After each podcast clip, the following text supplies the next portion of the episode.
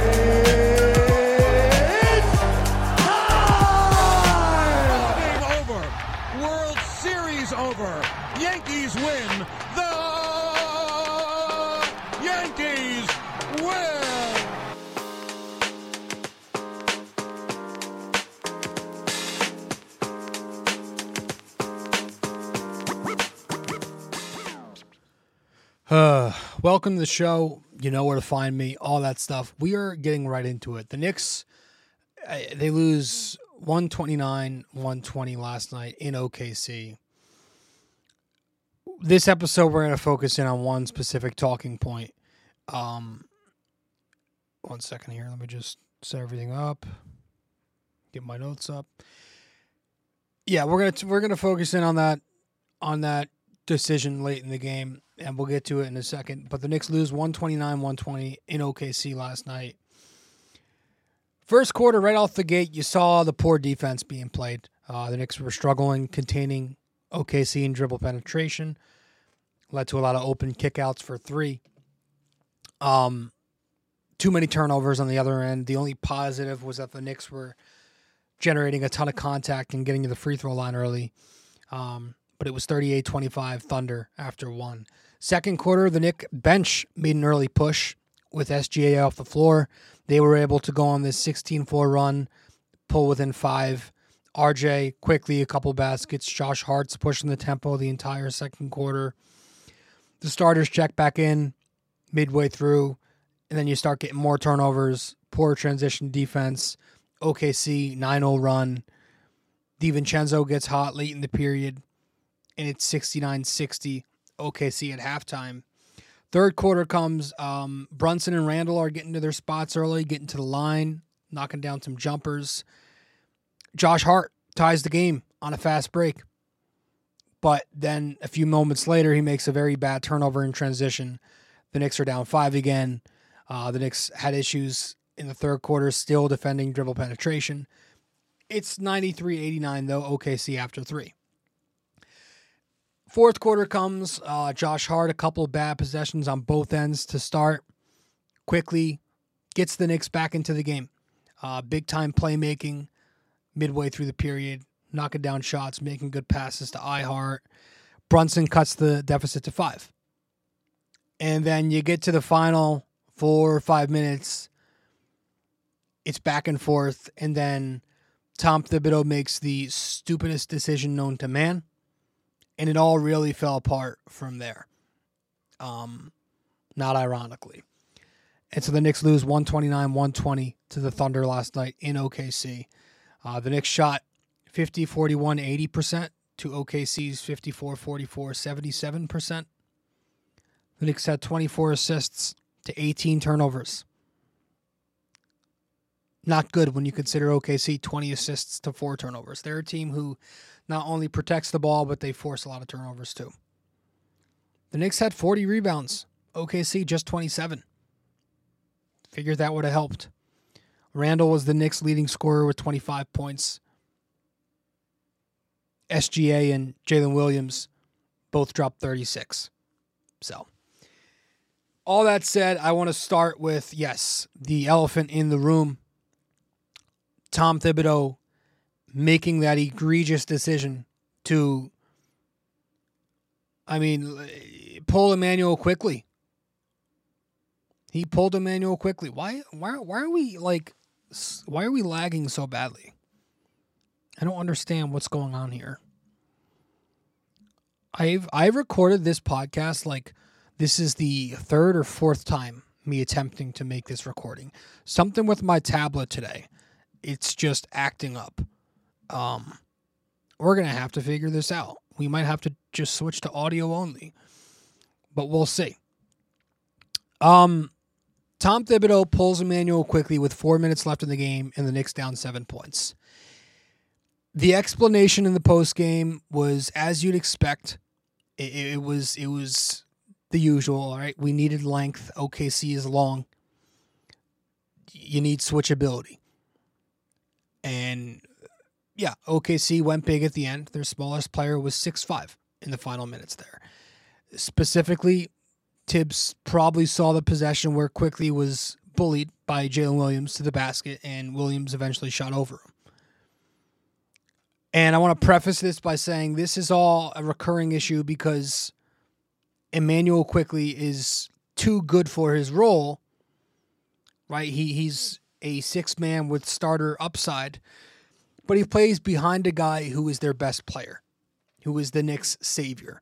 Right? The Knicks savior is a six foot guard on a good day who is so important to them that he has to play 35, 40 minutes a night that same important guard also happens to be the biggest weakness defensively out of all the guards in the rotation. And it's to a point where you have to hide him on certain players, which alters every other matchup on the floor. Everything in Thibs' rotation is based off that. Now, if the Knicks had a true wing who could knock down, catch, and shoot, take you off the dribble, had a decent bag, and was this guy who developed in year five, then last night's decision is not a problem. But they don't have that. And what they have instead is this weird, clunky roster full of guards who have certain needs and capabilities. I mean, Donte DiVincenzo had himself a hell of a game last night. 17 points, shot very efficiently, only got 21 minutes. That explains everything you need to know about the roster construction and you're probably not winning this game Quickley on the floor, off the floor, whatever. But to not be able to ride with the clearly better alternative so that you could at least have a better shot and see what happens, that is fucking painful. That is that that gave me secondhand embarrassment as a Tom Thibodeau supporter. I decided not to go onto Twitter after last night because I know what the vibe would have been. So if you didn't watch the game, what Thibs did was he pulled Immanuel Quickley, who was the best Knick on the night. And he didn't even pull him for Donte DiVincenzo, who was the second best Knick on the night. Instead, he pulls him for RJ Barrett, who was the worst player on the floor last night, both sides. And worse yet, Josh Hart was already on the floor. And we know how great Quickley and Hart play together just as we know how poorly the Knicks play in those Hart RJ minutes with the spacing, the shooting, the defensive positioning, all those concerns. And I understand not wanting to go to a three guard lineup there. Right? You don't want three guards out there against that length. It, you know, and the five players out there, three of them, you know, Brunson, Donte, Randle, not great defensively but you just cannot go to RJ Barrett there, who was not playing great defense on the night as it was. And he was also missing every single three pointer known to man. RJ, before the garbage time three that he knocked down, was oh over 6.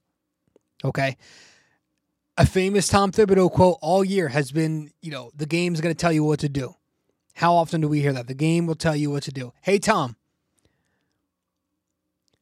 and the game's also going to bite you right in the ass for going against it, right? It's kind of like ball don't lie. That's exactly what happened. Because the very second that Thibs pulled Quickley for RJ in the final four minutes there, the very second, RJ turns it over. RJ misses a three. RJ gives up a few easy baskets playing stupid defense. OKC goes on this 8 2 run, and that turns the final two minutes into meaningless garbage time minutes. So, terrible coaching decision last night in a game where Tom Thibodeau was thoroughly outcoached. Um, I, yeah, I, there's there's not much you can do to to excuse that. There's nothing you can do to excuse that. I don't care about their switchability. I'd rather give up the pull up two than the open three. I don't I don't see how this ends well for Quickley in the Knicks. Mm-hmm. Like I, I don't Quick's a good kid, man. But my God, how much patience could one guy have? Like the Knicks have shown us all of the signs dating back to the offseason, extending Josh Hart to make him untradeable. That's one guard. He's now playing 30 minutes a night.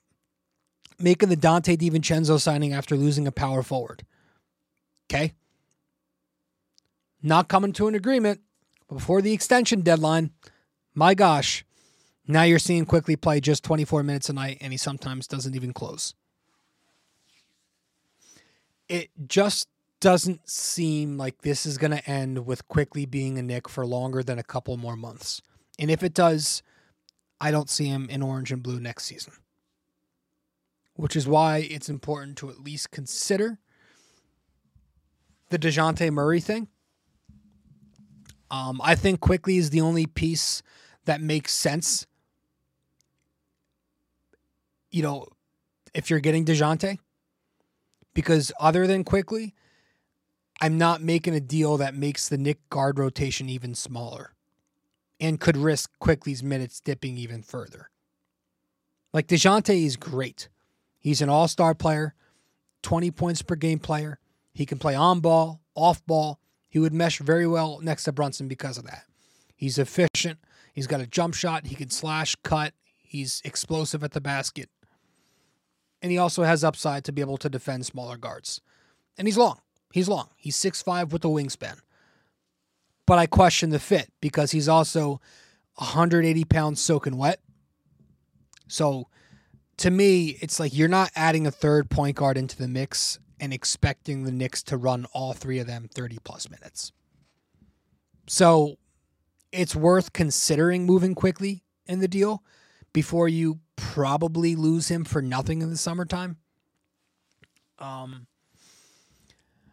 but that trade's coming like whether it's DeJounte or not, that trade to clear up guard minutes is absolutely coming. And when it happens, it needs to be a trade that happens with Quickley in their head. Meaning it's either a trade that moves off another guard to get Quickley his 29, 30 minutes, or it's a trade that cuts the bullshit, gets to the point, kicks the elephant out of the room, and the two parties finally part ways. But it's also very difficult to move some of these other guys because you look around and it's like you can't move Josh Hart because of the new CBA. Grimes' value is in the toilet right now. I mean, he knocked down a three pointer late last night. I forgot he was on the Knicks, and I'm like, wow, what if we got that more often where he knocked down two shots? Two shots, and I'm happy. That's where he is in terms of value. Evan Fournier, who's not in the rotation anyway, nothing but a salary matcher at this point. And then you go to the front court, it's like with Mitchell Robinson down, you know, I-Hart's obviously sticking around now. Not that he was ever being moved, but he was, you know, he is on an expiring deal, but he's staying. Randle's obviously here to stay. Brunson's here to stay. So it's like who on the roster is really left to move to put around those two guys? Donte's the only name we haven't mentioned left. Right? I mean, he has also played a pivotal role in the team. He's shooting 46% from three. He's being versatile. He's come off the bench for you, he's starting for you. You're going to have to attach a lot of first round picks, a lot more than you want, unprotected. I think the initial cost for DeJounte Murray, uh, the Hawks had to pay three firsts, two, uh, two unprotected, one protected, and a swap. So maybe the price is lower now you know, now, now that he's locked up on a, I think he's locked into a four year deal, once uh, one fourteen or something like that. But you know, with the Knicks situation, I feel like Atlanta, if they move him, is probably going to be asking for Immanuel Quickley right off the bat. Is RJ the one you move? Right? I haven't mentioned him because it's like, well, 90% of the fan base, probably more, want to move because he's been terrible. His value is low. How do you move that? How do you increase his value? Does playing him less minutes, less usage off the bench, does that decrease his value? Or does continuing to run him out there for 30 minutes to embarrass himself, does that decrease his value? It's kind of a double edged sword at the moment. You just need him to play better. How do you trade RJ and still get something respectable back? Because I've always said this like, as soon as players start reaching year five, year six, year seven, you kind of know who they are, and trade value doesn't really mean as much. And we're at that point with RJ Barrett. He's in year five, and he's the same old inefficient player, right? He's a poor decision maker on his drives, poor touch at the basket. He challenges rim protectors constantly despite me- mediocre athleticism. He's got no right. Very inefficient driving kick game. The best part of his game is that he's a bully who can get into the paint with ease. But it's about what happens after that. He's got no jump shot, three pointers below average. His mid range, though he's taken more, it's still practically non existent. No dribble package, no handles, crossover, no hesi move, no triple threat, no face up game, no pull up, He's an average defender, in some years worse. RJ Barrett is a sixth man who belongs with the second unit, playing the role of a number three option in the starting unit, making $24 million a year, ascending for the next, what, four years? How do you move that? You have to package that with picks and young players. And I also think if you're going to move RJ, it's, first of all, it's probably not going to be in that DeJounte deal, but it shouldn't be because you need to you can't be moving RJ for a smaller guard. I think if you move RJ, you move him for a guy we've been hearing in the Knick fan base lately, Cam Johnson. All right, a bigger wing defender. That's an intriguing trade for me. Um, you attach some other things to it. Maybe the, maybe who, who was it with the Nets? Maybe they like it. But for now, though, I feel like the Knicks seem to be stuck with RJ. I feel like I feel like they're to run it through at least for the rest of this season. Um, and that's to lead us to our next topic, making lemonade. And we'll talk about what I mean by that when we return from break. Stay with us here on BD4 episode 599 of the podcast. We appreciate you sticking around and listening so far. When you have a chance, be sure to open YouTube to subscribe, like, and comment. And if you're already watching on YouTube, be sure to head over to Apple Podcasts and give us a five-star review. We appreciate your feedback and are always looking to improve. Now, with that all said, let's get you back to the show.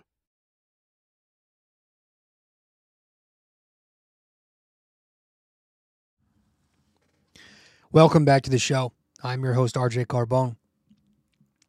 Also, on the whole DeJounte Murray thing, there's a whole thing with Leon and Clutch Sports and Rich Paul. We also have to remember that.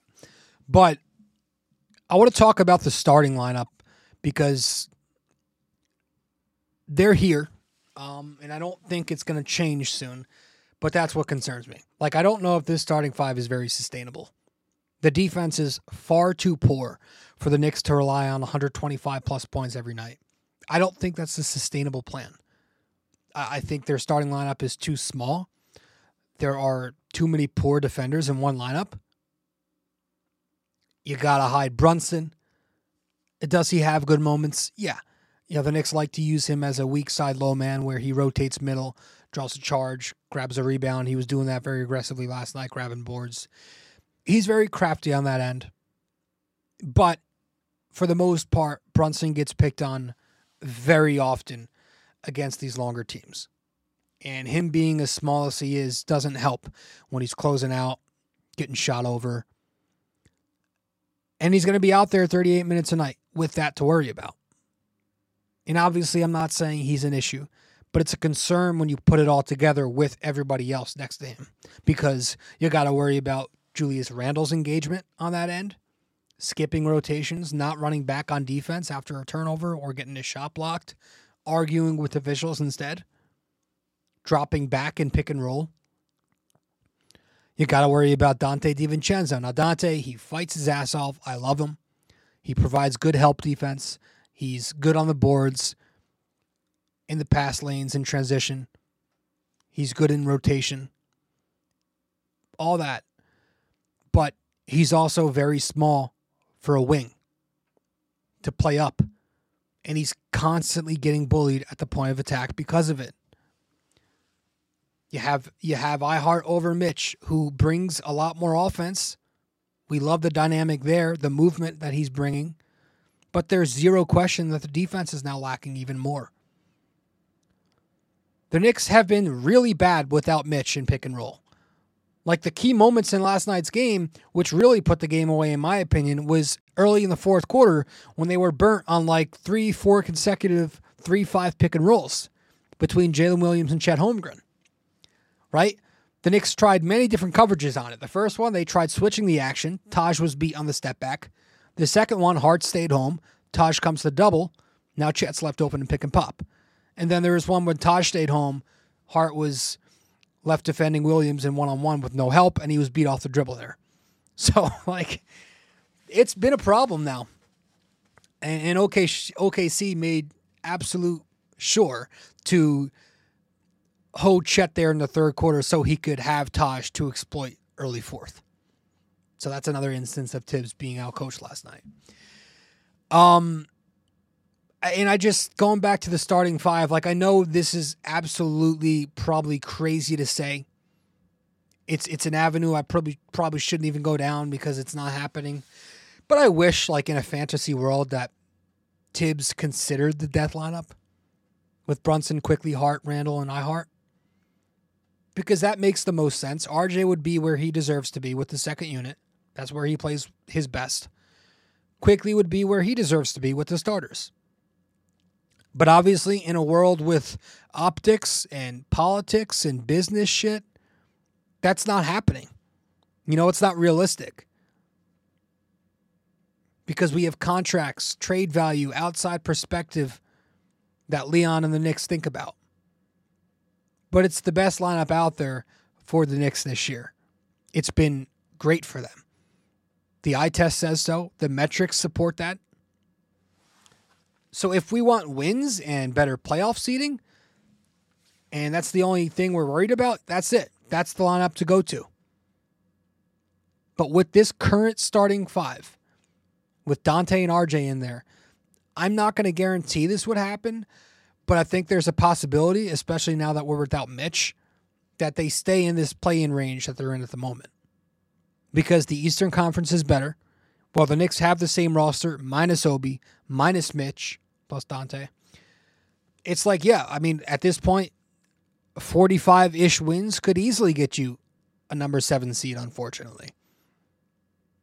Maybe I'm wrong maybe there's enough basement dwellers left on the schedule for the Knicks to grab a top six at the end of the day. But I wouldn't be shocked, is what I'm saying. I wouldn't be too shocked. Um, also, this this OKC team is is like a they're a very good reminder of what I've been saying lately about the Knicks. How the Knicks aren't in this great spot just yet. I feel like OKC, you can look at as in a great spot. They're a team who are young and trying to change things like the Knicks, but they're in a great spot. If somebody were to come up to you and ask you, hey, do you think the OKC Thunder can make the finals this year? You probably wouldn't say yes, but your answer would probably be something along the lines of, mm, I don't know, maybe you never know. They could. Whereas if you ask that same person, do you think the Knicks can make the finals? They'd probably be like, no, they have a ceiling. Right? Because the OKC Thunder, they have drafted excellent. Well, the Knicks have drafted solid. They've made that trade for their star already with the Clippers. They've got two, maybe three guys with top 15 superstar, uh, superstar upside. The Knicks don't have one, right? They don't have Brunson's not that guy. I'm sorry. Uh, sorry. Randle's not that guy. Brunson's I I consider Brunson a star. Um, but I still think he needs another guy next to him. You know, Randle's not going to be a, a top 15 player. RJ's not going to be that. Nobody else is is close. You have Brunson, who's a, a good, a really good star player, but I still think you need a superstar next to him.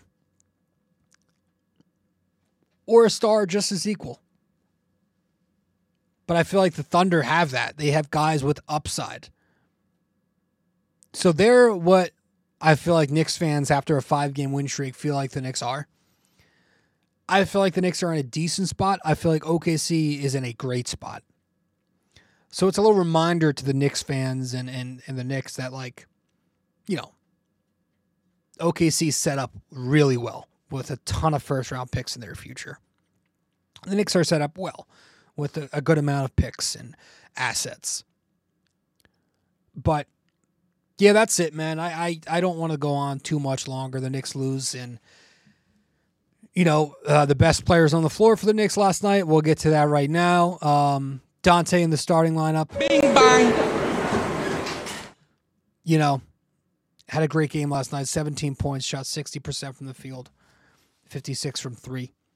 Um, great for him. He's now got six game balls on the year, three from the starting lineup, three off the bench.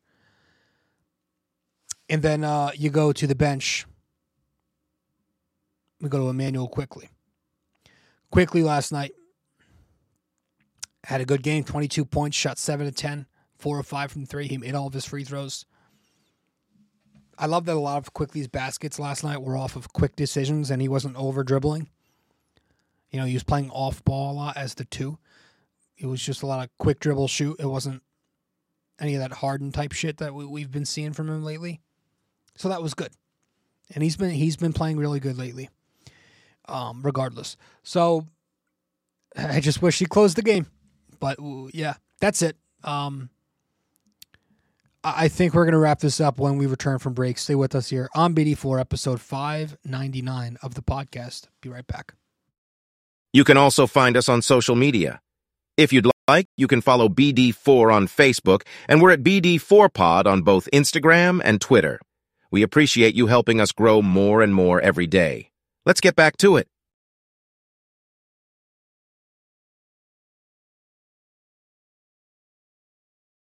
If you have time in the day or maybe just prefer old-fashioned reading over listening, then you can always follow along and subscribe to BD4 Blog by going to bd4blog.com. We're not on there as often, but when we do post, it's just as entertaining, opinionated, and passionate as we are on this podcast. Thank you so much. And let's keep on with the show.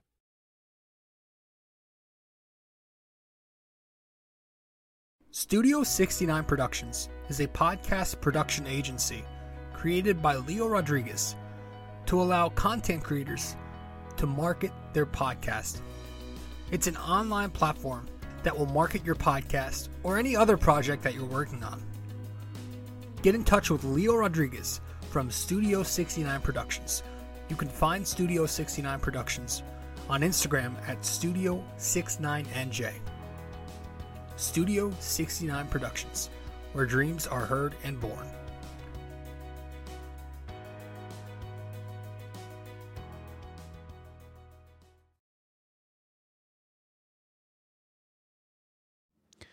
Welcome back to the show. I'm your host, RJ Carbone. You are listening to episode 599 of the podcast. Thanks for tuning in to BD4. BD4, where there's no better way to get your Yankees and Knicks analysis. We also do MMA, Yanks every series, Knicks every game, and MMA on occasion. Promise we'll start talking about that soon. Next year, we'll have more MMA out. Been slow with that. But I appreciate you tuning into the show. Uh, you could find BD4 on many different platforms. You can listen to us on Apple Podcasts. And if you enjoy the show there, be sure to leave us a five star rating and review. You can watch the video edit of this podcast up on YouTube. Be sure to subscribe, like, and comment. You can also watch us on Spotify and listen to us on Spotify. Share this episode, download these episodes. If you want to share it on social media with your friends, you can do that. If you want to follow this podcast on social media, we have pages online. We got a page on Facebook at BD4. We're on Twitter at BD4Pod, and we're also on Instagram at BD4Pod. And if you want to follow me, at Rob J. Carbone. we have a blog. If you want to follow bd4blog.com, that's where we write our blogs about the Yankees, the Knicks, MMA. Go to bd4blog.com slash blog to get to that section. We also have the different links and plugs for the podcast up there as well. So our website, bd4blog.com. Once again, bd4blog.com. So with that all said, let's wrap this thing up with our trivia. And with that, that'll be it after. I don't think that made any sense. Let's wrap this up with our trivia.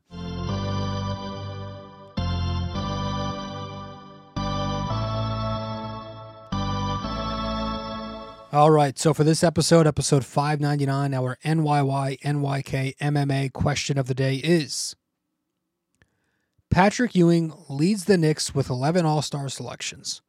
Name the four players tied for second with seven. All right. Patrick Ewing leads the Knicks with 11 All Star selections. Name the four players tied for second with seven. All right, so let me know the answer wherever you can reach me. If you get the answer correct, I'll give you a shout out on the next episode in front of all two of our listeners. If you don't get it correct, tough shit. Try again next time. That's it.